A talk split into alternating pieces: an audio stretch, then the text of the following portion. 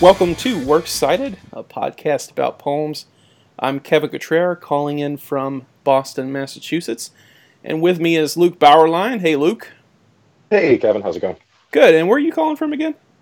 Phoenixville, Pennsylvania. Phoenixville, Pennsylvania. And we are also joined by Luke Stromberg. Hey, Luke. How you doing?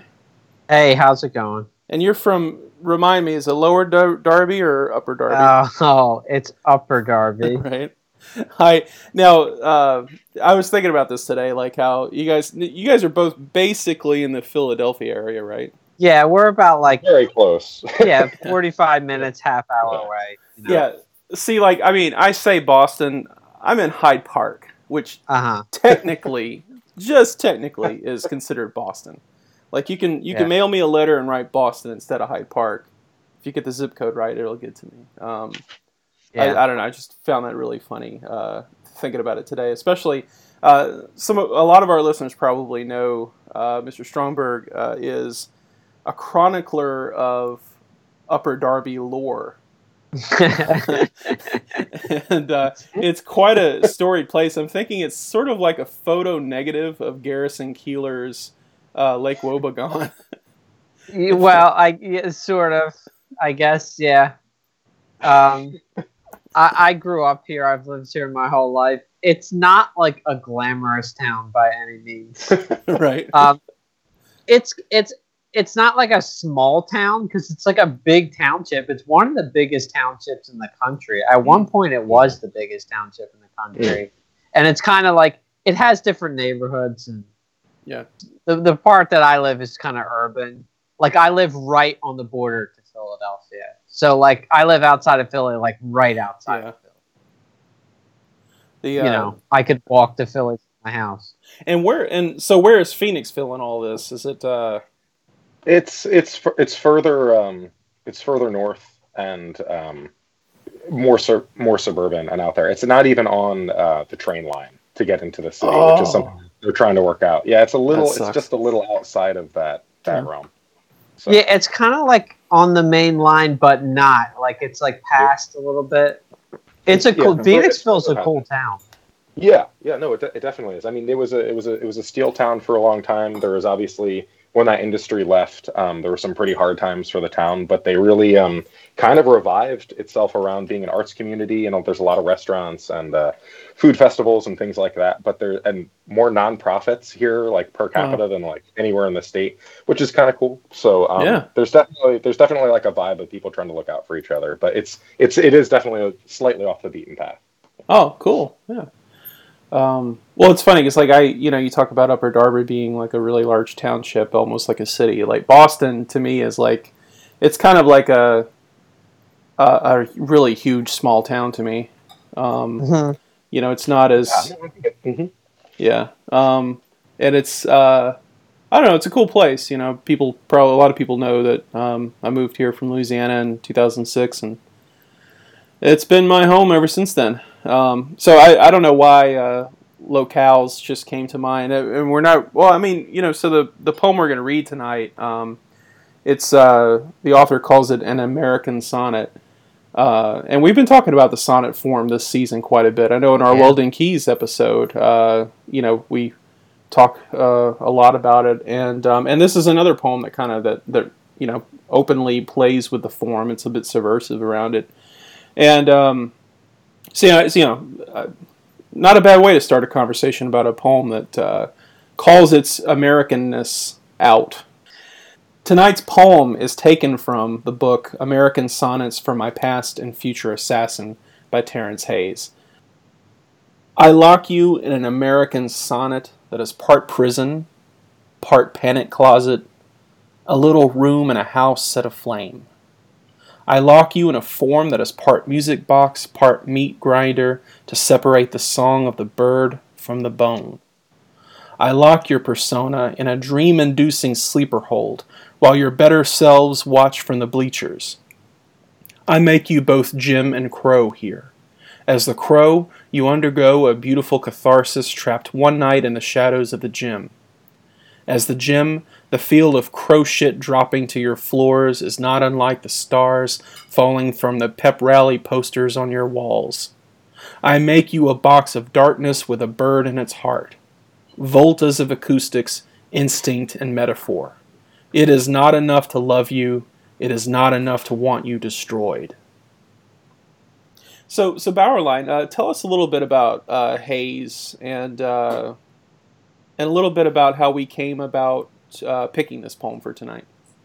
Yeah, well, actually, uh, this is the first listener uh, of Works Cited suggested poem to us. A friend of mine, um, Emily Vanston, uh, said that she would really enjoy if we um, dove into some of Hayes' work, and she suggested this poem and this book by Hayes.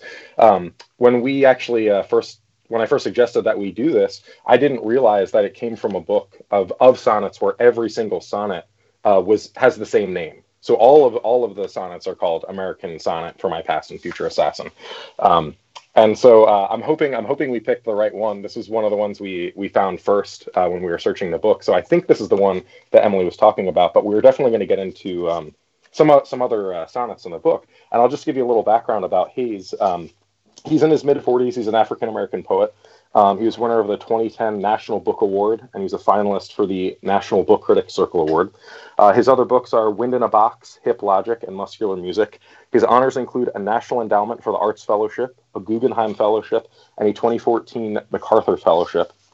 And so, I mean, this is a guy uh, who teaches in New York. Um, he's he's a pretty uh, prominent poet right now uh, yeah. on the American scene, and um, you know, I think uh, one thing that we need to consider as we as we dive into this book, th- this particular project, and what he's referring to as an American sonnet, is directly in conversation with Wanda Coleman, who's a poet who um, really, for like my understanding, is like the last 25, 30 years of her career was really dedicated to this form, mm-hmm. and um, of the American sonnet. And so, in the back of the uh, the book, the acknowledgement sections, I just wanted to read uh, what Hayes himself uh, sort of quoted from Coleman as as sort of defining what he thinks of the American sonnet, and it, some of it is in her own words too. So he says, "These poems owe tremendous gratitude to the great Wanda Coleman." When asked in an interview with Paul E. Nelson how she'd give an assignment for writing an American sonnet, she said, First, I would explain my process. Then, I would invite my students to try it, overlaying their specific 1. issues, what the sonnet is about, 2. rhythms, Places and devices often have them. 3. Tones, shadings of attitude. 4. Musical taste slash preference, rock, classical, blues, etc. How to develop the minimal language to simultaneously encapsulate and signal each. And then Hayes interjects When asked for a definition, she called the poems jazz sonnets, which certain properties, progression, improvisation, mimicry, etc., and concluded, I decided to have fun, to blow my soul and and I think I think that is the spirit with which um, he's he's writing these and entering them. And the, the last tidbit I'll just give for for listeners at home who aren't familiar with this book, they really came out of uh, an experiment that he was doing with just you know could he write this form? Could he use this uh, American sonnet form? Which Coleman also the only real formal constraint she would typically put on them is that they had to be between 14 and 16 lines. And most of Hayes' poems in this book are are fairly consistent line lengths from within the poem themselves. Sometimes there's variations across poems, but typically the, the poems themselves across 14 lines tend to stay pretty consistent. But other than that, the, the formal content inside of that is is sort of as far as the imagination can go, it seems. Yeah. Like. They're they're sort of like um free verse sonnets. Yeah. Like if that if that makes any sense, right?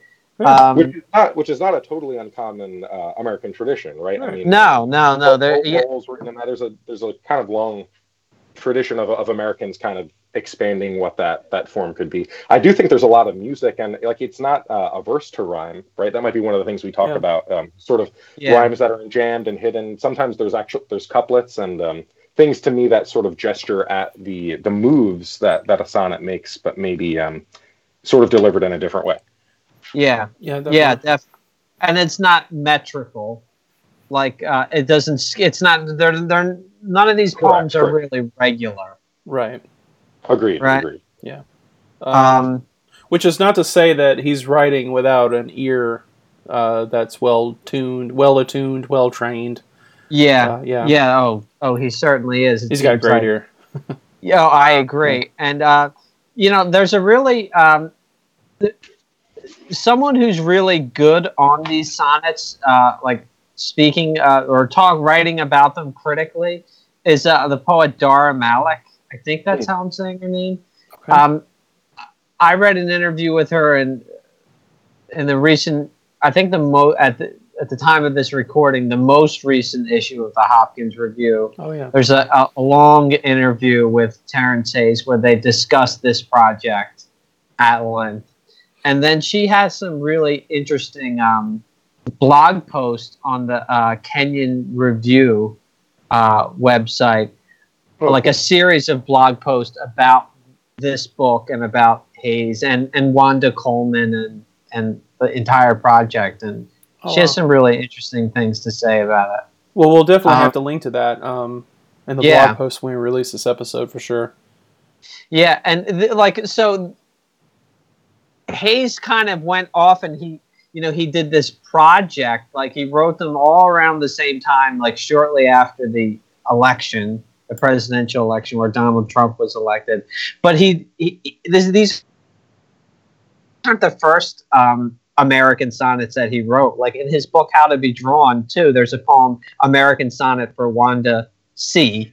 So this is something that he's been, you know, kind of working with before, but this is like a whole sequence. And as Bauerlein said, it's interesting. Every poem has the same title, and it's not just like you know, it's the title of the book, and then it's like one, two. No, it's like at the top of each poem in the book is American Sonnet for My Past and Future Assassin, which is interesting. yeah, Yeah, for um, sure. What do you make of that? Yeah, um, I, I don't like. Yeah, who like? So when he says my past and future assassin, uh, what does he mean by that? You know, a lot of the poems riff on or assassins and Mhm. bas- like civil rights. You know, assassins of various civil rights leaders and and a lot of um, civil rights leaders who were assassinated, and beyond that, also just victims of racial violence like Emmett Till Mhm. and and Right. and perpetrators of racial violence like um uh wh- what's the guy who uh who shot Trayvon Martin what's that guy's name again I George forget his Zimmerman. name George Zimmerman. George Zimmerman. He comes up like so, and and then the recent, uh, very publicized uh, shootings by of unarmed black men by police. That's a Mhm. recurring motif. So I think that in part the title is referring to that is meant to conjure all of that that Yeah. context that history Okay. and past and future assassin is sort of just seems to reference like the uh, o- oppressive American system and you know and and, and you know, uh, white America in general. I think. Yeah. Um, Yeah, yeah. I mean, I I think it's hard not to um, not to see that in in the title, and I think that's certainly a framework that that's in there too. I, I would also just I was reading some different interviews with him too, uh, in kind of preparation for this, and um, I also see it that, and I also see um, him sort of in a in a meta sense talking about himself, right? Because so much Yeah. of this Mhm. exploration of his own identity and his own memory, and so you know, there's this and he's he's talking in interviews too about like sort of having this idea of like, look, I don't think I'm going to die tomorrow, but I I'm not confident I'm going to be around in six months, and he sort of like lives his life that way and, and engages in projects that way, and so I think um, I think this idea of of of sort of like the your life itself is what leads to your death, right? Is like Mhm. kind of encapsulated in that title too, and and he teases that concept out in the poems. There's I think Yeah. there's one where he's looking at himself in the mirror, like the assassin is himself. Too. Oh yeah, yeah, yeah, that is that's true. In in the interview with Malech, I, I think he says something like about the title. You know, speaking of the title, he's like, "So I think this dude is trying to kill me, and can I still love him?" Yeah. Mm. I mean, again, like maybe thinking. I mean, it's really interesting if you think about in, in Hmm. some instances where he could be referring to himself Yeah. but Right. this kind of like engagement with these forces, whether inner or outer forces, maybe that are, are, are working against him or undermining him. Um, I think that's that's what you could say about it. Um, he says, "Can I write a sonnet for my assassin?" Mhm. Um, yeah, I mean, in general, I think, and, and this poem is is not, no exception. In general, I think these poems kind of they they resist explication. yeah, I, Right. I think I- you you hit it right there on the head. Like it's really it was you know as I was reading this, um, uh, I enjoyed reading it over and over, Yeah. and I got more out of every time I read it. But um, you know, to explain it, uh, to paraphrase it is just impossible. I think. Uh, and it's kind, maybe yeah, it's not kind of- impossible, but you know. I'm Well, sorry. yeah. What was that, Bauerlein? no, it's, it's just sort of missing the point a little bit. Exactly. Yes, it's missing the point. Yeah, which I mean, and that's Right. yeah. Um, um, many of our listeners know that uh, that's kind of the whole point of poetry is to make something that really can't be paraphrased. I don't think he um, intended writing these as a book. It's not like he had a book in yeah, mind. he didn't. That's when he right. was writing them. yeah, But, um, he he had so many of them, and he was sort of he was sort of just using it as like a daily exercise. This form, right, to just Yeah. see how far he could take it. And and then I think after that, he was talking with his editor, and it became a book. Um, but I, I think they actually work better in conversation with each other. And he was sort of talking about you know some of the refrains that are repeated. Um, there are a few lines that um, that wind up coming back as the as a first line for some of these Mhm. uh, songs Yeah. that he starts off. And, and I think they just they speak to each other better, He- right? So that that sort of lack of explication that we're talking Yeah. about, I think the poems themselves wind up kind of. contextualizing some of it, but Right. it's, it's hard in some of the individual ones. I would agree. And Yeah, it, yeah. it feels like he's trying to figure out what he wants to say and Right. what he's He's doing himself. Which, Right, Which the- the- be- which, sorry, Yeah, we're talking no, over each other.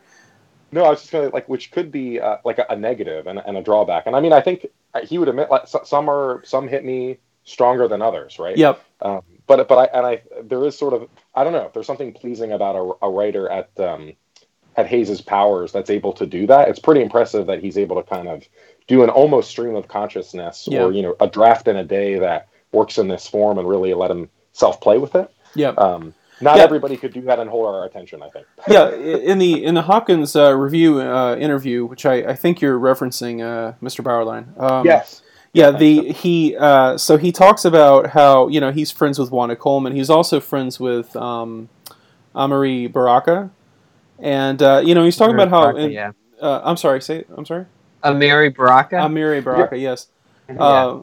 And he was he was talking about how you know with both these figures, uh, you know he would disagree with them on a lot of things, and one of the things that uh, he and Baraka uh, disagreed on were um, was re- the subject of revision. You know, Hayes is a reviser, and Baraka comes from the beat aesthetic of first thought, best thought.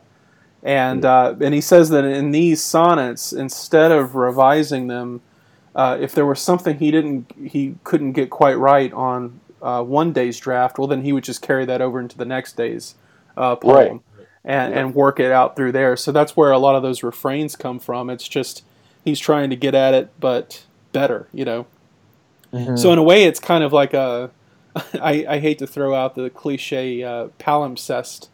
I don't even if I'm, I don't know if I'm pronouncing it right. I'm a I think Uh, so. I think so. I'm a stupid country boy from Louisiana trying to say a fancy word like that. But uh, you know, it's kind of or it's like a um, Palimpsest is um, a manuscript or piece of writing material on which the original writing has been effaced to make room for later writing, but of which traces remain. yes, that's it. Yeah.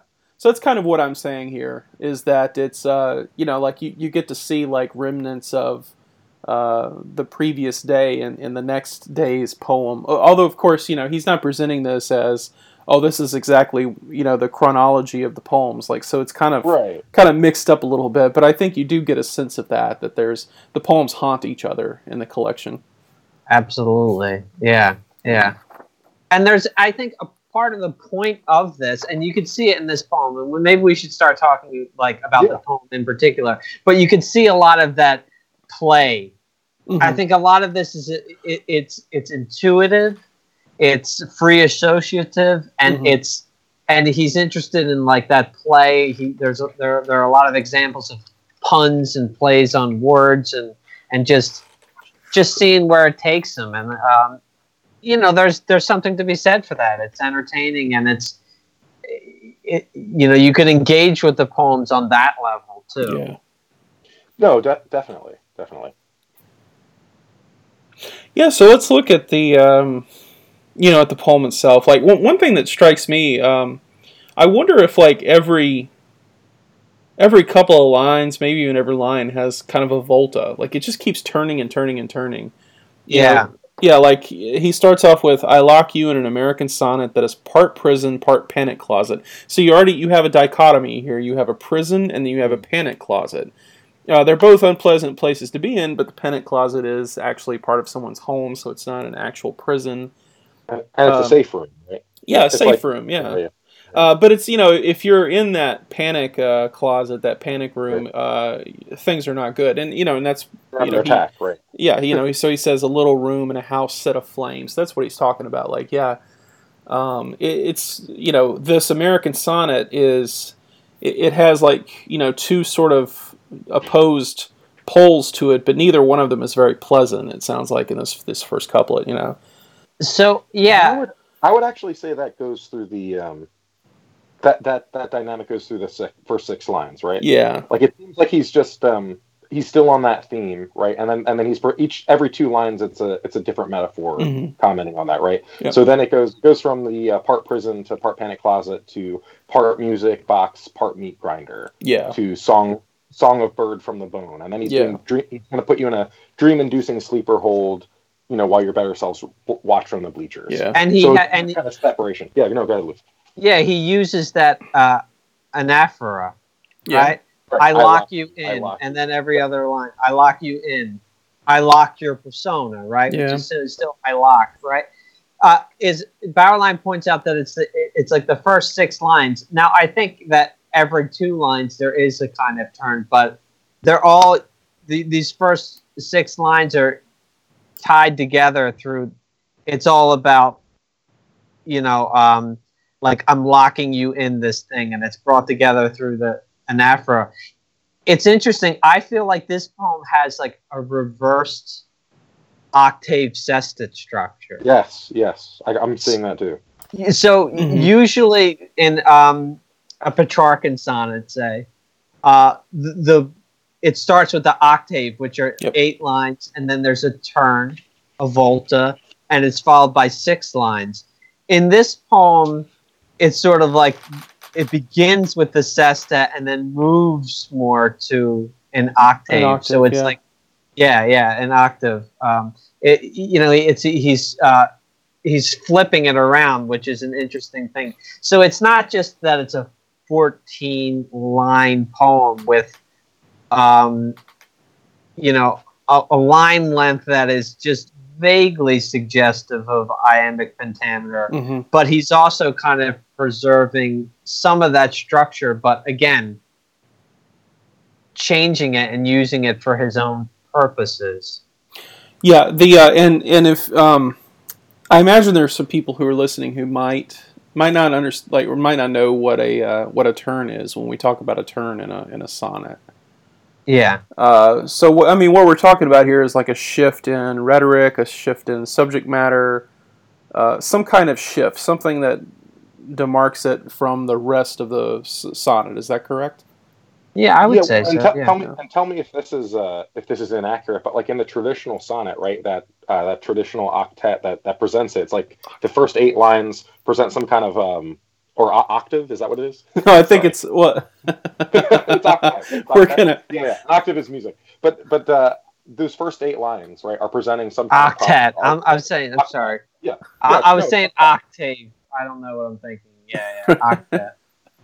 yeah, that's hey, eight oct eight. You know, like we're yeah, yeah, yeah. we're close enough. But I, w- I was just saying, like in the traditional understanding, right? The, the first eight are presenting some kind of an argument, right? And then like the last six are either solving that, or there's a problem that's presented, and then there's an answer to it, or sometimes Yeah. there's just a shift away in a different direction. But it's it's sort of that. That's what we're talking about in the term. Yeah. Yeah. Yeah. And so to, when I think about that in this poem, um, there's the, there's the anaphora that Luke pointed out in the first six lines of "I lock you," and then in the in the last eight, there's this there's um, the device of "I make you." So he has he opens Yeah. the, the seventh line with "I make you both Jim and Crow here," and then he he runs through sort of the logic of that metaphor on both sides of it, and then in the last three lines he returns to "I make you a box of darkness," um, mm-hmm. which I think, which again, kind of, it's just these kind of like little rhetorical moves that I think mm-hmm. Hold different parts of the poems together, and and there's other ones we can point to, but sometimes he's using rhyme, internal rhyme in a way that links parts of the poem together. It's yeah. sound.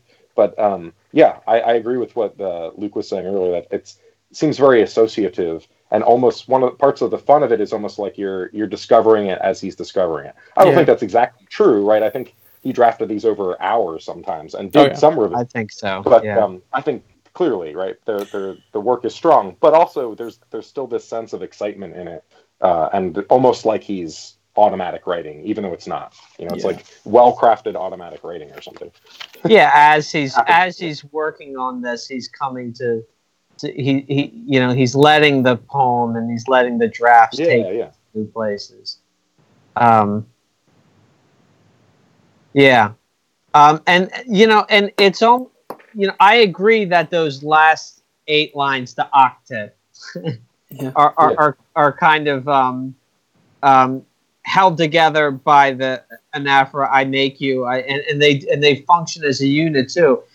In, in the same way, uh, at the same time, though, I feel like there's almost something here that's gesturing at a couplet, a final couplet too. Mm-hmm. Um, it it starts, you know, most of the way through the um, the penultimate line, but um, this uh, this idea, you know, part of the penultimate line and the final line, it is not enough to love you. It is not enough to want you destroyed.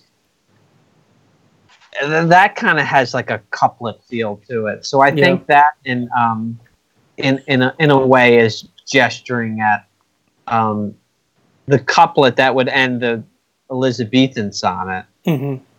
No, uh, yeah, I'm I'm right there with you because I because when I was reading these, I, I see him using that um, as a as a device a lot, like like sort of um, either repetition or or like a dichotomy of ideas. Right, there's like a two uh, two aspects of an idea that are in conversation with each other, and that is sort of operating as a couplet. I see a lot, like like at the beginning too, right? Like the just the part prison, part closet. Like there's mm-hmm. this these oppositional forces that are put in, or or the yeah. I and the you that often yeah, appear, right? There's the I and the you. We see him talking about across the whole. Well, that's not totally true, but that is a that is this this I and you dynamic. Um, you know, the writer speaking to his assassin mm-hmm. is definitely a, a, theme that goes through it all. And then yeah, and he even divides the you into other things. You know, the persona right. and the better selves. You know, so it's a constant yeah. of division. Uh, happening in this poem, just con- I, I, it feels to me constant. You know, um, the well, I mean, well, again, until you get to the the octet, anyway. I'm sorry. No, but it, like it sort of gets to not to get too like theory heavy on it, but it gets to that um, W. E. Du Bois, um, you know, like um, see that that duality of self, right? Mm-hmm. That that he talk that he talks about and being in the side of like being hyper aware of how others perceive you, and yeah. then like the inner life of who you really are in American yeah. society as yeah. you know as a person of color. And so, yeah, this poem is it, it's both about the form because yes. this is the one poem where he's ex- and I don't know if it's the only poem. I, I, would have to go back and look in in the book that does this, but it's one poem in which he's explicitly mentioning and talking about the form, and it's hmm. sort of an exploration, I think, of form and how it works in poetry. So, like a kind of ars poetica. Yeah.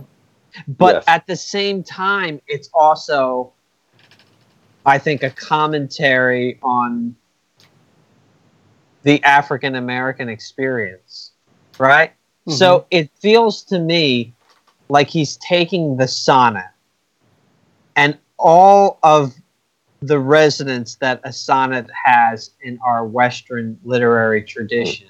And he's subverting it, but he's also kind of using that, I think, as a metaphor for the African American individual finding themselves in American society in a kind of exclusion for what has been for you know you know, since the beginning of our country, kind of exclusionary. Hmm. And they're a part of it and they thrive in it in a lot of ways. They're also restricted by it hmm and um, oppressed by it. Yeah. And it, it, it feels like he's kind of he's working through something where he's talking about writing in form, writing with this limit, and how that the limits are freeing, but at the same time restrictive, and kind of trying to find, I think, some kind of parallel there with the African American experience. Uh, I, I don't know if I'm way off there, but that's how I'm reading this poem. You, do you guys see what I what I mean by that? Would you agree? Yeah, I think I think I agree with that, Luke. I mean, um, and I think I think I like starting with this poem um, because because of all the things that you, you just said about it. But uh, like it, it seems like it's laying out the project of um, how he's approaching the book. You know, Mm-hmm. um, and, and to me, it gets at he's when he it's just that short little um, half a line, voltas of acoustics, instinct, and metaphor. To me, that's him laying out. That's like his mini definition condensed of uh, Wanda Coleman's American Sonnet, because he's not just placing, he's not just locking the assassin or the you right in a sonnet. In, in the entire tradition, he's, he's locking them in an American sonnet, which allows room for complete ex, you know freedom of expression within the form, which which again is sort of what gets back to jazz, right? Like that gets me thinking of like Charlie Parker or Coltrane, right? It's like how far can your imagination take you within the changes of the song? Right. Yeah. Yeah. Yeah. Yeah.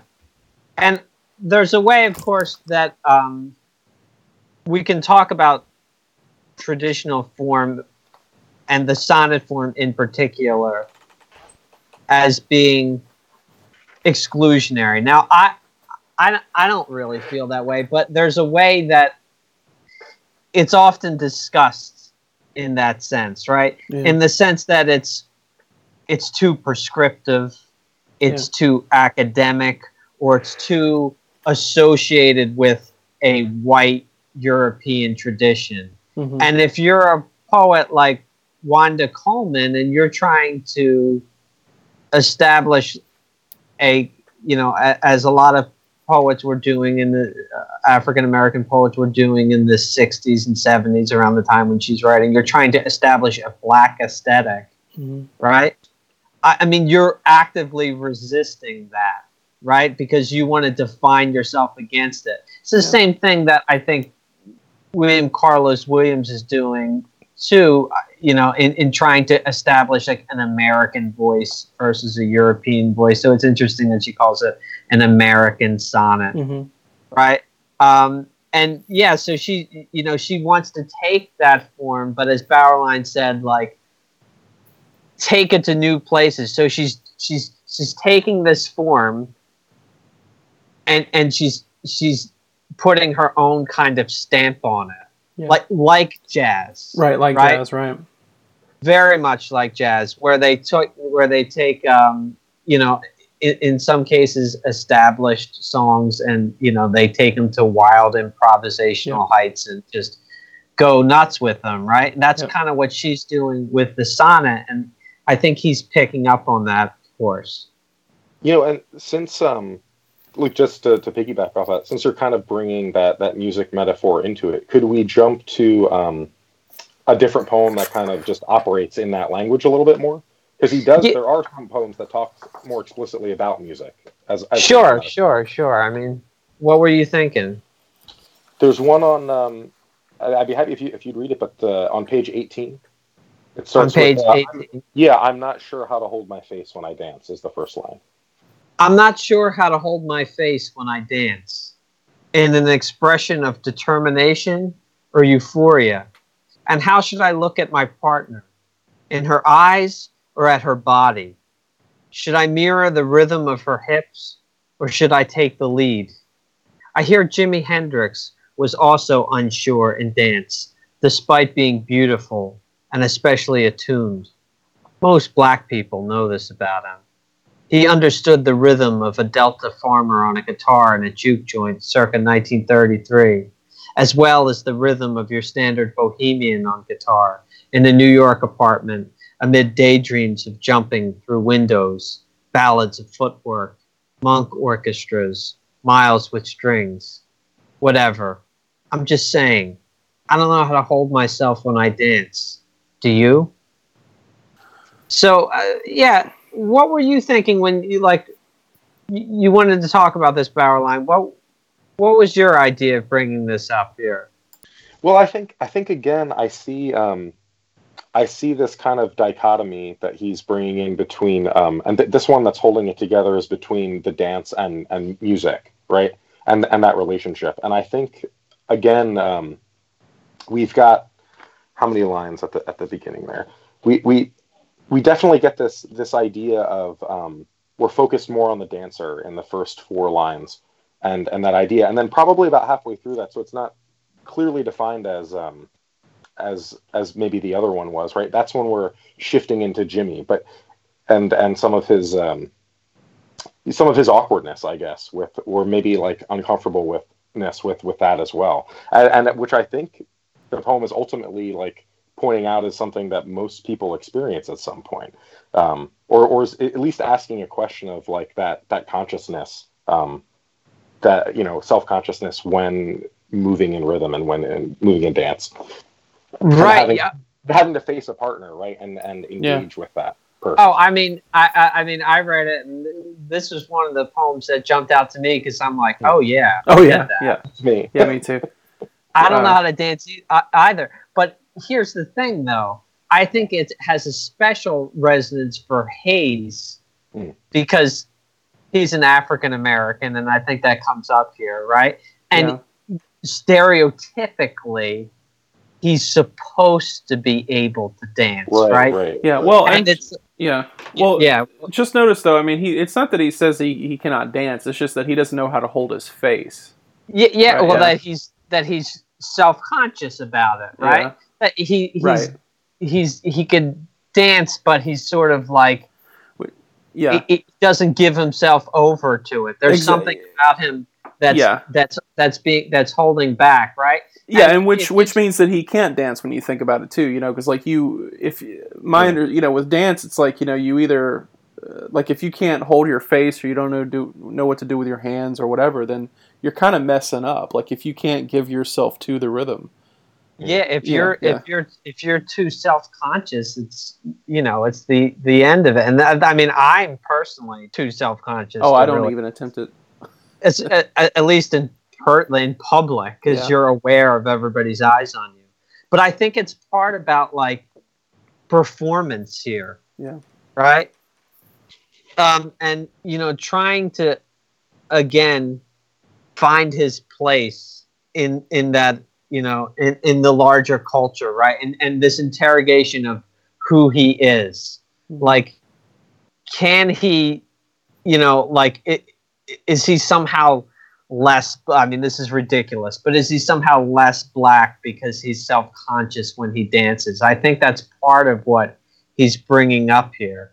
Hmm. Um, but then, I mean, I, he brings Hendrix into it as like a precedent, right? Yeah.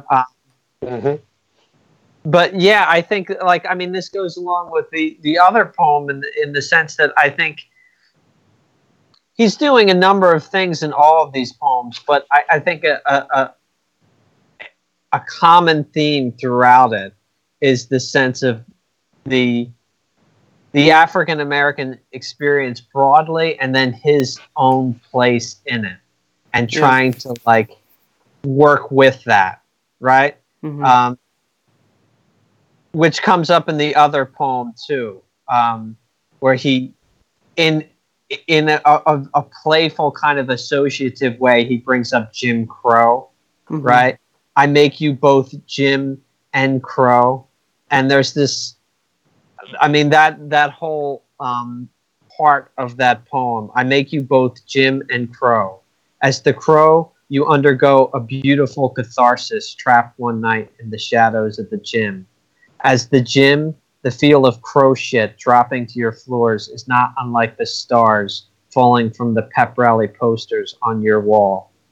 Um, there's that idea in that poem and, and, and sort of this kind of trying to discover your identity in in amidst antagonisms. hmm Does that make sense? If that makes Yeah, any that sense? that does make sense.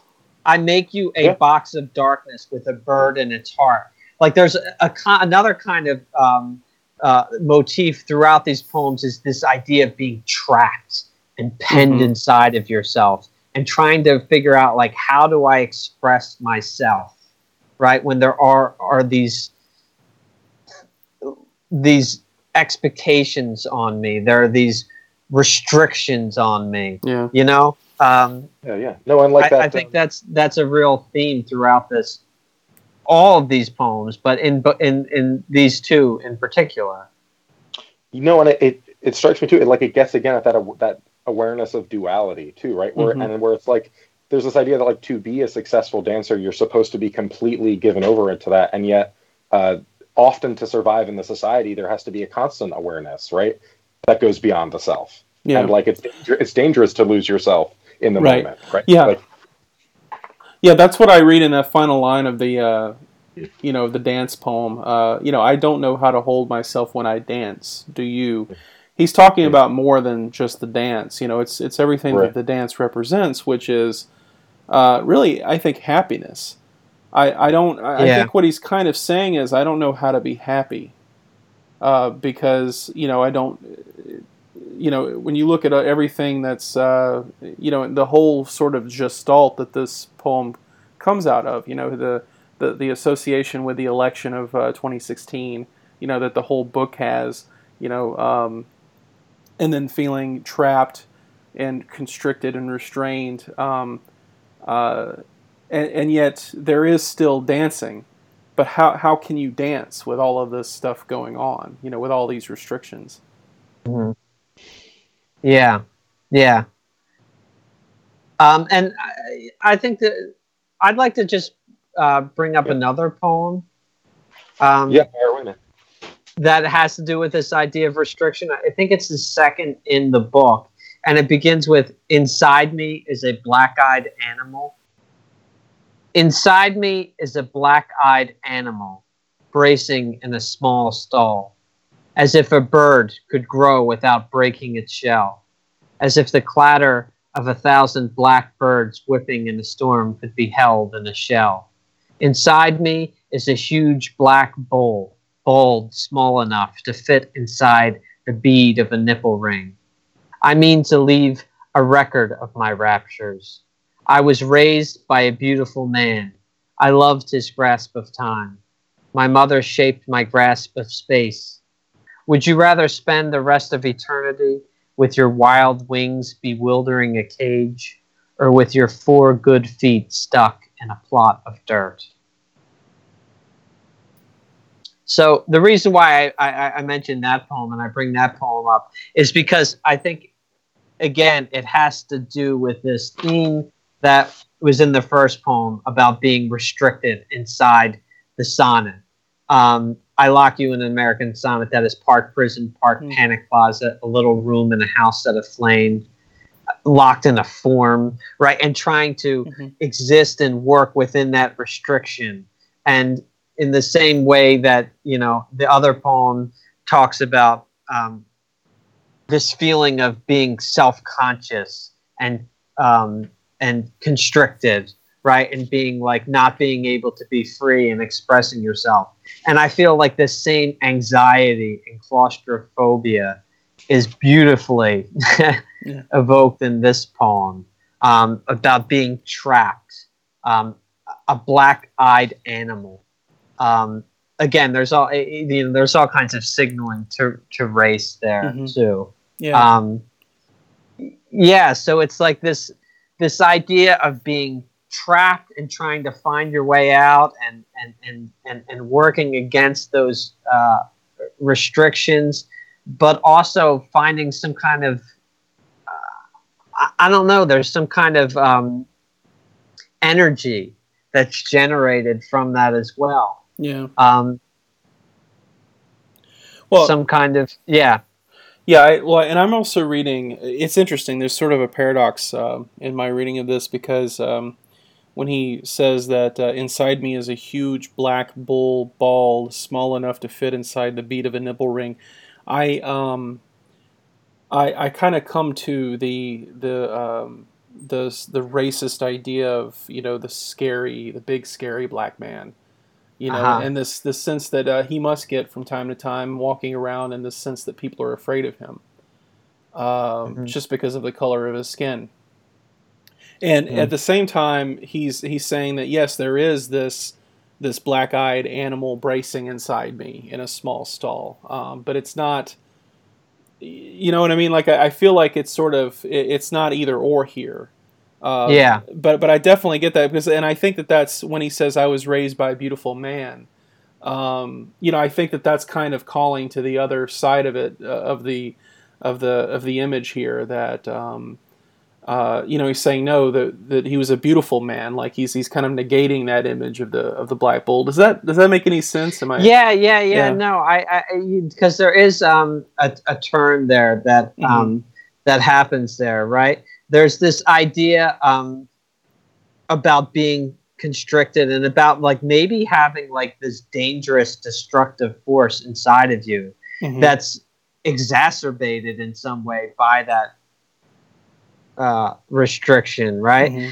And then he says, "I mean to leave a record of my raptures," yeah. which is kind of an odd choice of words. Like, wh- yeah. why, why raptures? But then there's the turn there where he's talking about his father and his mother. Yeah, and sort of. Um, and the the father is time, the mother is space. Yeah, that's interesting. Yeah. And that question: Would you rather spend the rest of eternity with your your wild wings bewildering a cage, or with your four good feet stuck in a plot of dirt? Where there's that again that that image of the wild wings beating against a mm-hmm. cage and this sort of energy and um, you know, uh, this fury that's built up by being in this constricted space, right? Mm-hmm. About fighting against this um, oppression or fighting against these limits that are on you. Again, coming back to like this idea that uh, about the sonnet, like where you're constricted within the form, but in the same way, that form is part of what gives you energy, right? Right. But he's kind of saying, look, I could live this sort of life of tension, or I could have my four good feet. And it's interesting, he says four, like the bull. Mm-hmm. I could not be restricted. I could be on this good plot of dirt, right? Mm-hmm. Um, and I don't know. Maybe he's kind of kind of contrasting this. He has like two kinds of ways of being there, like this rage-filled kind of uh, bull trapped, mm-hmm. penned in, or like this more domesticated animal, and that's kind of the way his his parents raised him to be. I, I don't know. Yeah, and uh, well, I see the last uh, that that final question um, as kind of a there's really no choice there. You know, um, you're trapped either way. Uh, yeah, in one way, yeah. but it, but it is about a question of um, the uh, the nature of of what is trapped. I guess uh, you know the I, I, mean when I you know you put a gun to my head, I guess I'd rather have wings because at least I have the potential of flight. Yeah, I, I don't know. Um, like you're either you're either kind of trying to fight against the cage or you're giving into the cage and yeah. sort of yeah yeah because i mean not only does he describe himself as a bull right bracing in a small stall or, or, trapped in like a bead um, what is it? Um, the bead the size of a nipple ring but he also says as if you're like a bird trapped in the shell too yeah, right? So that's yeah. that's calling back to the, the wing image there right? Mm-hmm. yeah but um yeah it's again it seems to be like there's this there's this um dichotomy within him too. Yeah right? Um, that comes up in the dancing poem, that comes up in this, and that comes up in the uh, uh, maybe in the in the in the sonnet poem as well. Yeah, the the prison and the and the panic closet. Right. Yeah. Yeah. Yeah. where it's either is this form something that you're fiercely fighting against, or is it your refuge? Right, right, right, right, Is right, it- right, right. Is it something that restricts you that you must get out of, or is it something that is a spur to your creativity? yeah. I mean, in- in some ways, it's both.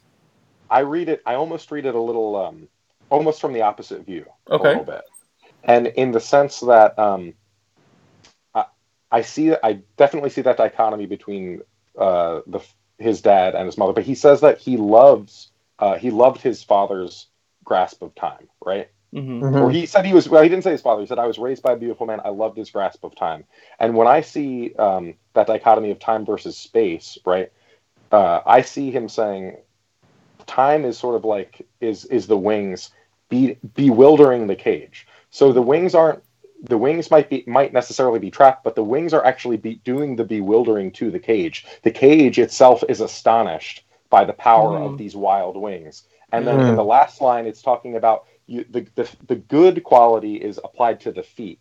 So you're it's with your four good feet stuck in a plot of dirt. And to me, it's be, being stuck. That feeling of being stuck and being trapped is sort of like that that uh, that shape of space. Those limitations that form can make you feel trapped. Whereas Right. like, wildering the cage is sort of like the power of the imagination to transcend time. Maybe right. You still Yeah. have a life to live. We're still on this sort of through line of time, right? But like the imagination can can bewilder the cage, whereas like there's that material world of like being just stuck where you are. I don't Uh-huh. know, but I, I Yeah. but that that was sort of um, how I was reading the last images. But I think that that that dichotomy, right, is the, is the important thing, and like we could read a number of ways. Yeah, Um, exactly. Yeah. Yeah, we could definitely read. I, I I'd love to hear uh, another reading of this by someone, maybe someone who's listening. Uh, you know, if they wanted to put it in the comments or something, uh, because I'm sure that there's any number of ways we can go at this. But yeah, and you know, it just strikes me like in some ways maybe that's why they do all have the same title. Like it's it's almost like a project where he's trying to rewrite the same poem and get it get it right and get it better or expand it more, right? Get it as Mhm. all encompassing and as accurate as possible. Um, but for a project where uh, somebody's sort of like he's not singing the same note, he's not singing you the same song in every poem, uh, even even if maybe the project of each one is is very similar and getting and using you know metaphor to kind of get at the Yeah. same idea. Yeah. Okay, well, that's about all we have uh, for this episode of Works Cited. Uh, thank you so much for joining us. Um, for more information about the poems that we discussed during this episode, please visit our website at workscitedpodcast.com. And here, as always, to play us out is Philadelphia's own The Late Great.